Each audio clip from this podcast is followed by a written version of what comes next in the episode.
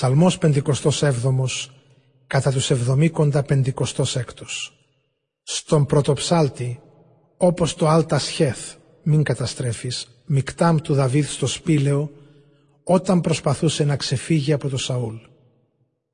Σπλαχνίσουμε, Θεέ, σπλαχνίσουμε γιατί σε σένα ζήτησε η ψυχή μου καταφύγιο. Γυρεύει προστασία στον ίσκιο από τις φτερούγες σου, ώσπου να φύγει ο κίνδυνος. Φωνάζω στο Θεό τον ύψιστο, στο Θεό που όλα τα φρόντισε για μένα. Απ' τα ουράνια στέλνει και με σώζει, ενώ ντροπιάζει τους διώκτες μου.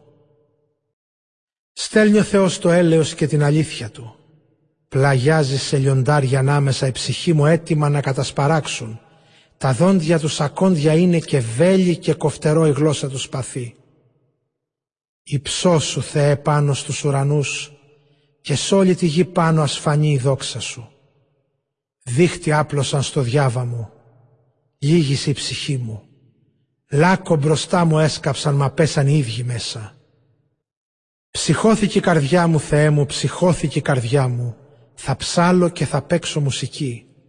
Ξύπνα άρπα και κιθάρα μου. Θέλω εγώ τον ήλιο να ξυπνήσω. Θα την ξυπνήσω την αυγή. Θα σε δοξολογήσω στους λαούς μέσα Κύριε.